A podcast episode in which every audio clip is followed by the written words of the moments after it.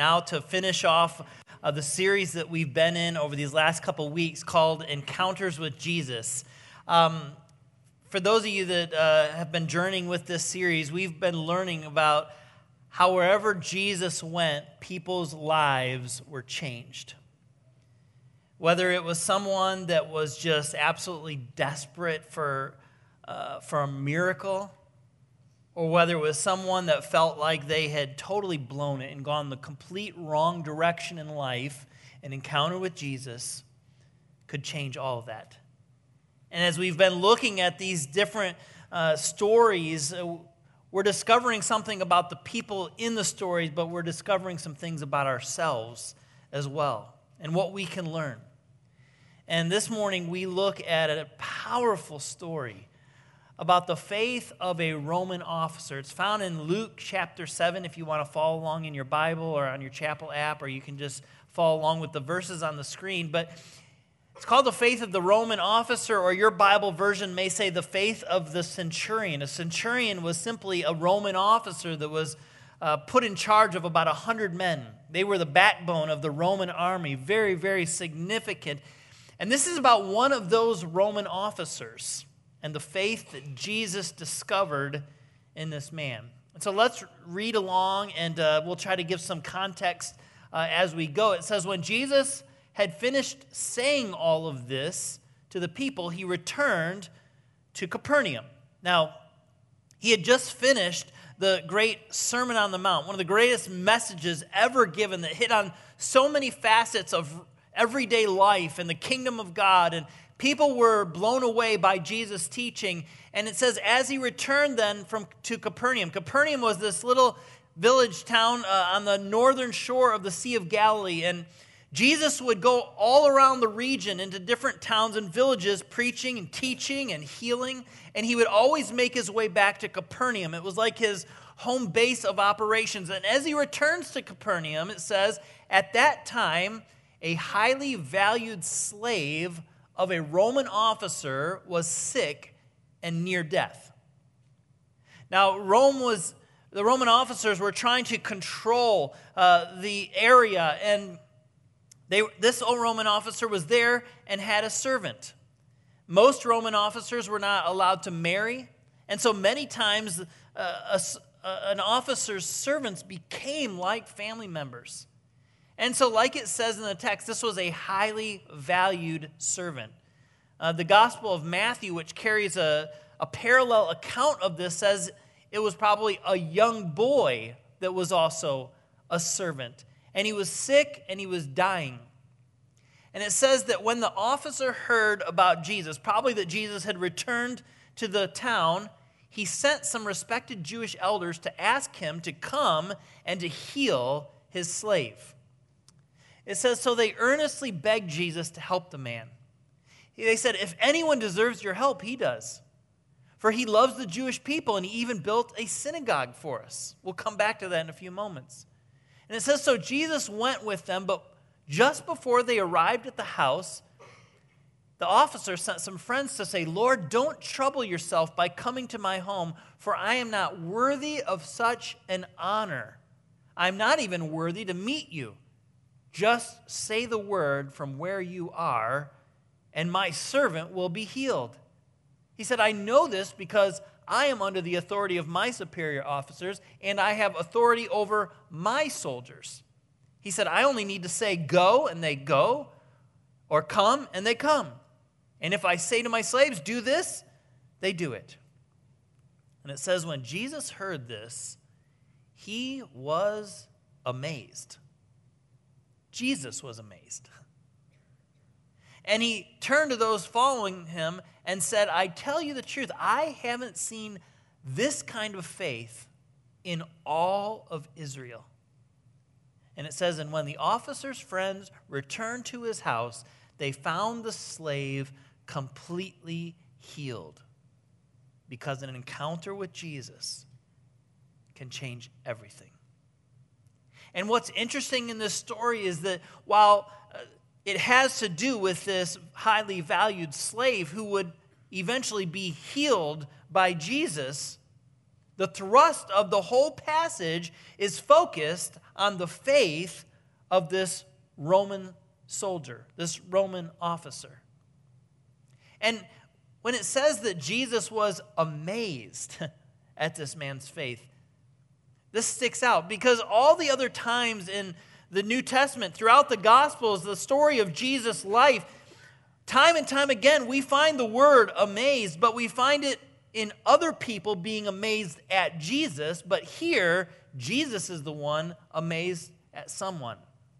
Think about it. Uh, from the very birth of Jesus, in Luke chapter 2, verse 33, it says, Jesus' parents, they were amazed at what was being said about him, about Jesus. And in Luke 2:47, uh, Jesus is probably about 12 or 13 years old and he's found in the temple courts and he's having religious theological conversations as a 12-year-old with the religious leaders of the day and it says all who heard him were amazed at his understanding and his answers. Luke 4:22 it says everyone spoke well of him of Jesus and they were amazed by the gracious words that came from his lips. In Luke 4:32 it says there too the people were amazed at his teaching for he spoke with authority. Everywhere Jesus went, people were amazed by what he did, by what he said. In Luke chapter 5, a well-known story, some friends take their paralyzed friend to try to get him to Jesus so that Jesus would heal him. And they come to the home where Jesus is teaching, and people are crowded everywhere and they can't get in. And so the Bible says they climbed up on the roof and started tearing the roof apart and lowered their friend down right in front of Jesus so he couldn't miss him, so that Jesus would heal this man. And he did a miracle and touched his life, and the man would walk. And it says everyone was gripped with wonder and awe, and they praised God, exclaiming, We have seen what amazing things today time and time again, people were amazed by Jesus. But what stands out in this story is that Jesus is the one that is amazed. You know, the only other time, Jon Bloom says this, the only other time that this word amazed uh, is used to describe Jesus' response to other people's faith is in Mark chapter 6, verse 6, where when he is amazed at the lack of faith in the people of Nazareth where he grew up. Only other time, Jesus is amazed at faith. But he's amazed at their lack of faith, that they, that they didn't believe, that here his home, own hometown didn't believe who he was. And so it begs the question, it makes me just intrigued, and maybe you as well. What was it about the Roman officer's faith that Jesus was so amazed about? That's what I want us to look at today. And the first thing that I think amazed Jesus about this officer's faith was that it was an unlikely faith. An unlikely faith. Remember, it says when Jesus heard this, he was amazed and he turned to the crowds and he said, I tell you, I haven't seen faith like this in all of Israel. Remember, Jesus had been teaching in the whole region, and he says, Out of all the places that I've gone, Wherever I've done incredible miracles, whenever, wherever I've taught incredible words of truth to the people, of all the places that I've been, I have not yet seen any kind of faith that is as amazing as this. And it wasn't just about where Jesus discovered this faith, I think it was about who he discovered the faith in. It was the faith of a Roman officer a Roman. They were not the friends of the Jewish people or the movement of Jesus. If we remember, it would eventually be Roman officers that would drive the spikes through Jesus' hands and feet, crucifying him on the cross and taking his life. And this is why I say this was a very unlikely faith found in this Roman officer. One Bible commentary says this centurion, this officer, was one of the most unlikely persons to amaze Jesus. He was a Gentile. Doubtless, he had a pagan upbringing. He was a Roman, stationed in Palestine to subject the Jews to the emperor's rule. He was a man of war. He achieved the rank of centurion by distinguishing himself above the others in the brutal Roman martial arts. I love what they say here. Not exactly the resume that you would expect for becoming one of the Bible's great heroes of faith. Unlikely, unexpected.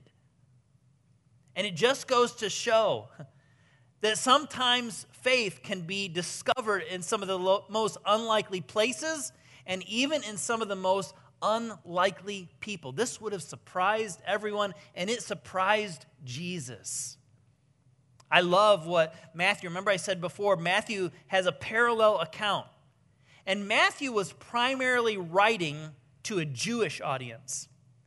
And so Matthew highlights something else that, that Jesus said in this same context. Just after Jesus says, I haven't seen this kind of faith in all of Israel, Jesus then said these words And I tell you this, that many Gentiles, like this Roman officer, many Gentiles will come from all over the world, from east and west, and they will sit down with Abraham, Isaac, and Jacob at the feast in the kingdom of heaven. Now, anybody that was a Jew that would have heard this would have been dumbfounded by this.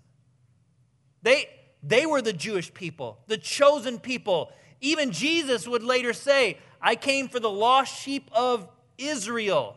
They thought that Jesus came for them. And now Jesus is saying that there's going to be some other people at this heavenly wedding feast with Abraham, Isaac, and Jacob. Those were like the heroes of the Israelites, the, the heroes of the Jewish nation. And they, they knew about this feast. They had anticipated it. They thought that they were going to surely be there because of their Jewish heritage. And now Jesus is saying the people unlike them, very unlikely, would be there too. And then he contrasts it in verse 12. He says, On the other hand, though, many Israelites, those for whom the kingdom was prepared, he says, will be thrown into outer darkness where there will be weeping and gnashing of teeth. Wow. A picture of, of hell. And what Jesus says here,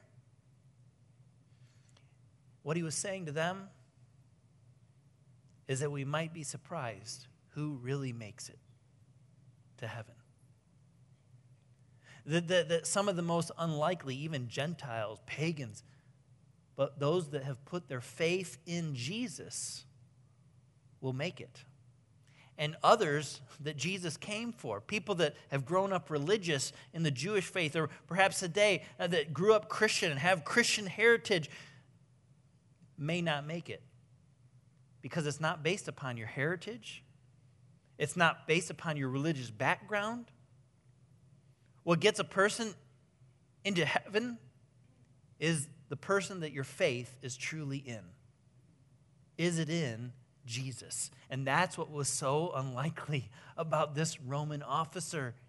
He had incredible faith centered in the person of Jesus. It was unlikely. So I wonder who are the unlikelies in your life?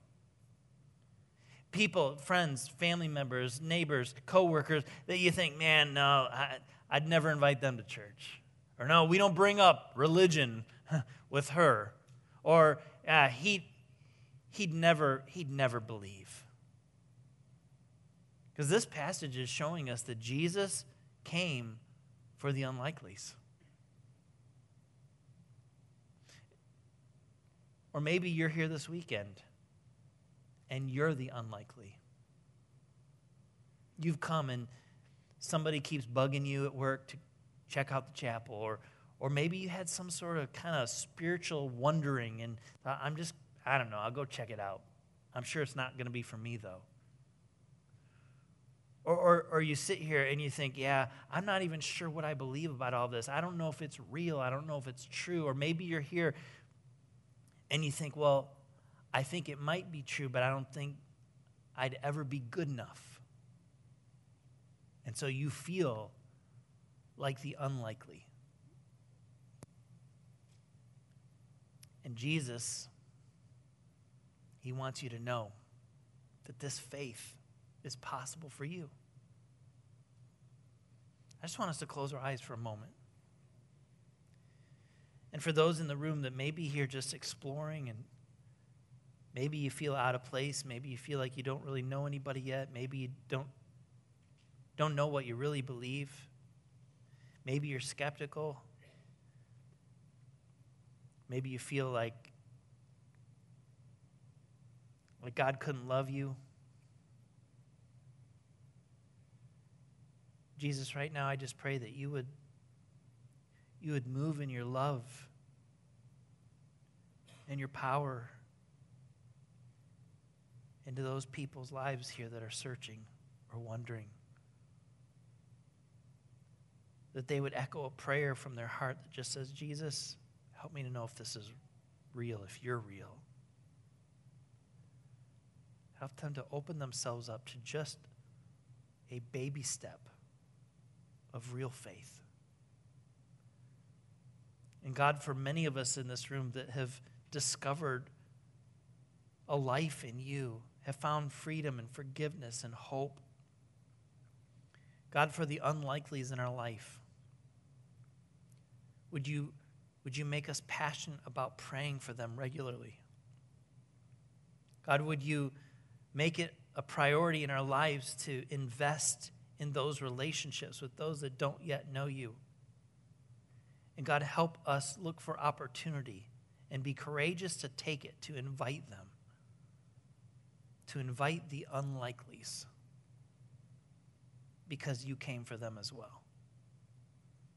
We commit ourselves and, and this, this gospel and this goal to you in Jesus' name. Amen. So Jesus comes back into Capernaum, and this Roman officer's faith blows him away. It amazes Jesus, I think, first and foremost because it was such an unlikely faith, but secondly, and probably most importantly, it was a humble faith. A humble faith. It says, when the officer heard about Jesus, he sent some respected Jewish elders to ask him to come and to heal his slave. Now, notice this Roman officer had a lot of clout, a lot of power, a lot of authority. And uh, he could have demanded that Jesus be brought before him to heal his, his valued slave. But instead, because of his respect for Jesus, because he has a humble posture, he gets some of the Jewish elders, the people that he thought were religious and associated more with Jesus than certainly some Gentile Roman officer, and he, he asks them to go and ask Jesus if he would come. And then we see how these Jewish elders approach Jesus with this officer's need. And this is how religion always approaches God. Look at what they say. It says, So they earnestly begged Jesus to help the man. Good so far. And then they said, If anyone deserves your help, he does. For he loves the Jewish people and he even built a synagogue for us.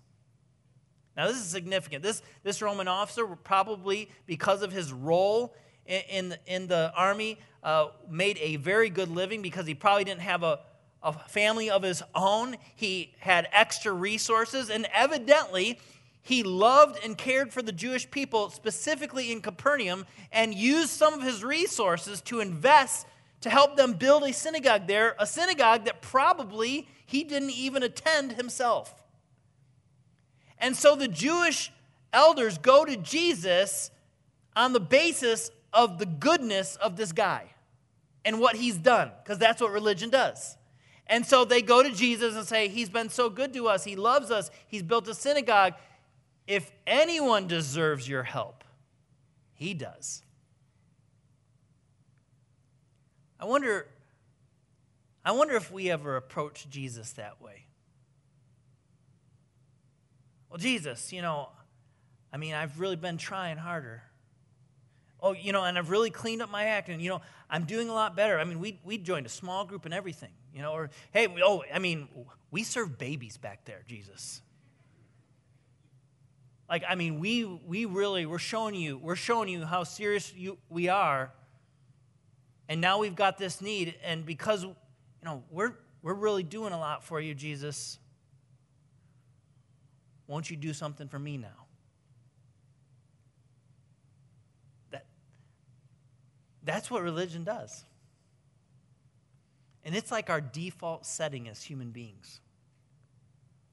Well, I, if I just be good, then God will have to do good, right? And it's so interesting. This is what I think amazes Jesus about the Roman officer's faith. His approach is not based upon what he's done. In fact, look at what he says. It says, So Jesus went with them, that is, went with the religious elders, the Jewish elders, went with them. But just before they arrived at the house, the house of the Roman officer, the officer sent some more friends to say these words to Jesus. And look at how the Roman officer addresses Jesus. He says, Lord. Like master, boss. Out of humility, he calls Jesus master. And he says, Don't trouble yourself by coming to my home, for I am not worthy. I am not worthy of such an honor. And a second time, he says, I am not even worthy to come and meet you.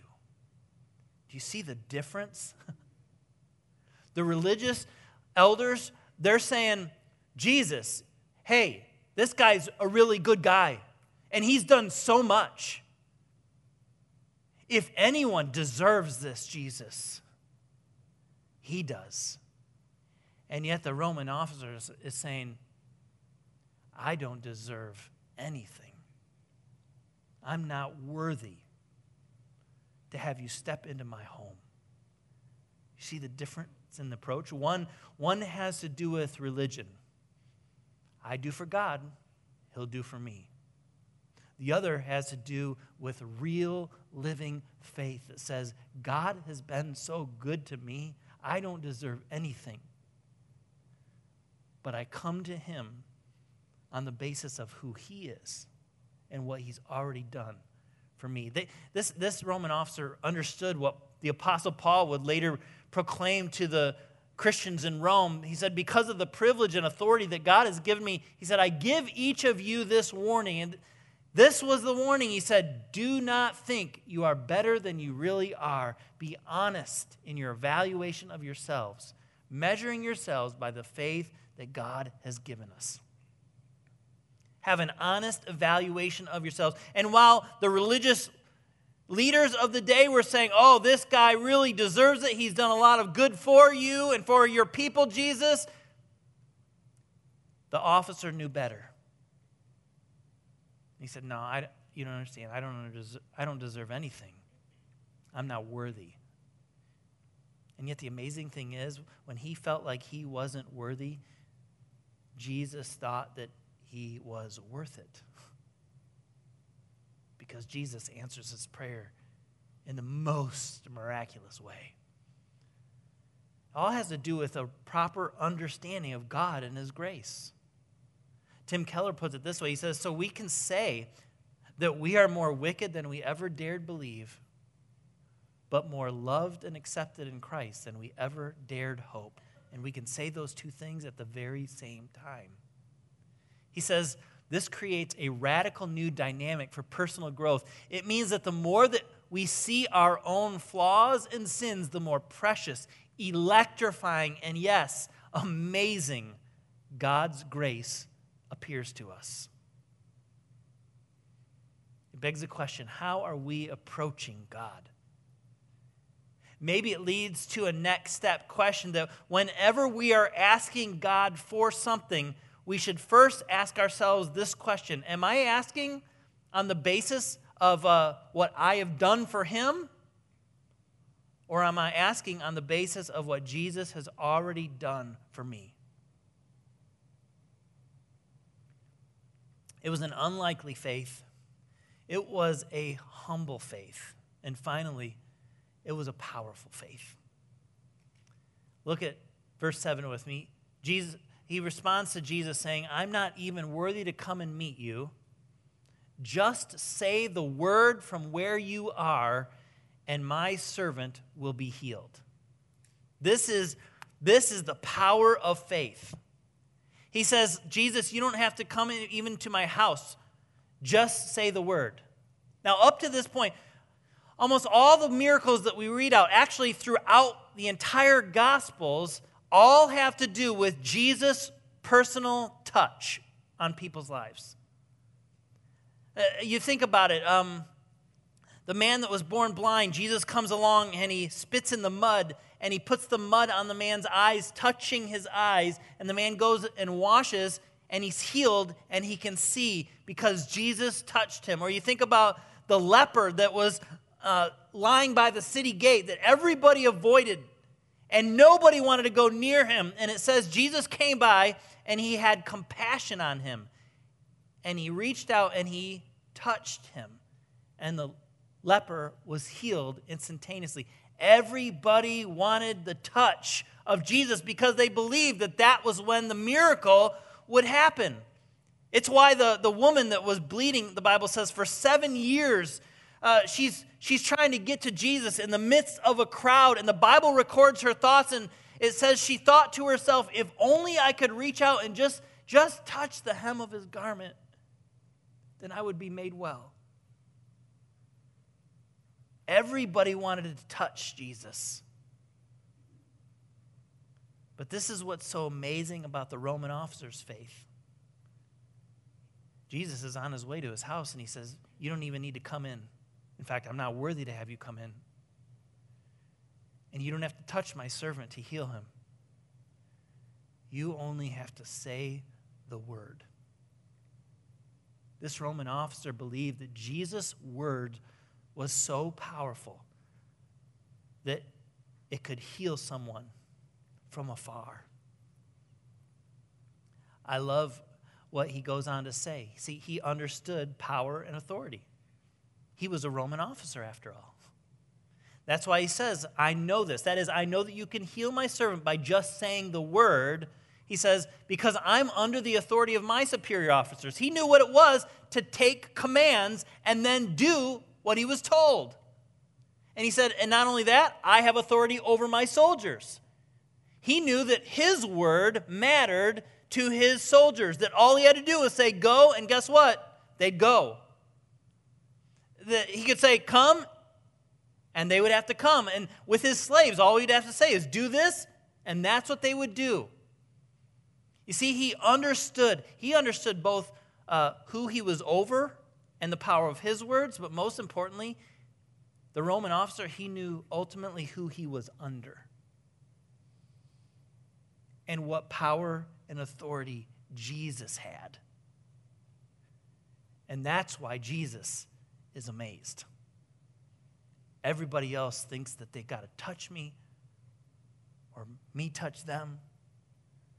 But this man, he believes in me so much that all I have to do is say the word. And his servant would be healed. I love what Timothy Keller says. He says, It's not the strength of our faith, but the object of our faith that actually saves us. Why was this Roman officer's faith so powerful? Because of the object of his faith. His faith was not in his own power, his faith was in the power of Jesus. And so I wonder what situation are you facing? Or maybe someone that you love or care about is facing, for which we need to echo the prayer of the Roman officer, saying, I'm not worthy. I don't deserve this. They don't deserve that. But Jesus, I believe in you and you could change it all just with a word. Would you pray with me? Jesus, I am dumbfounded by this Roman officer's faith. And it blows me away even more that you were. And what surprised you was that faith, real, genuine faith in you, was found in someone so unlikely. And so, whoever the unlikelies are in the room or out there, help us to have faith on their behalf that you want to work in their lives. And Jesus, help us never to approach you with an expectant deservedness, but help us to approach you in grateful humility, recognizing that we don't deserve and we are not worthy, and yet you thought we were worth it. And so we bring our needs, our cares, our concerns to you, Jesus. And by the power of your word, I ask that you would move. Not because we have such faith, but because you, the God of the universe, the creator of all things that spoke the word, world into existence, you are the object of our faith. Help us to trust you more. It's in Christ's name that we pray together. Amen.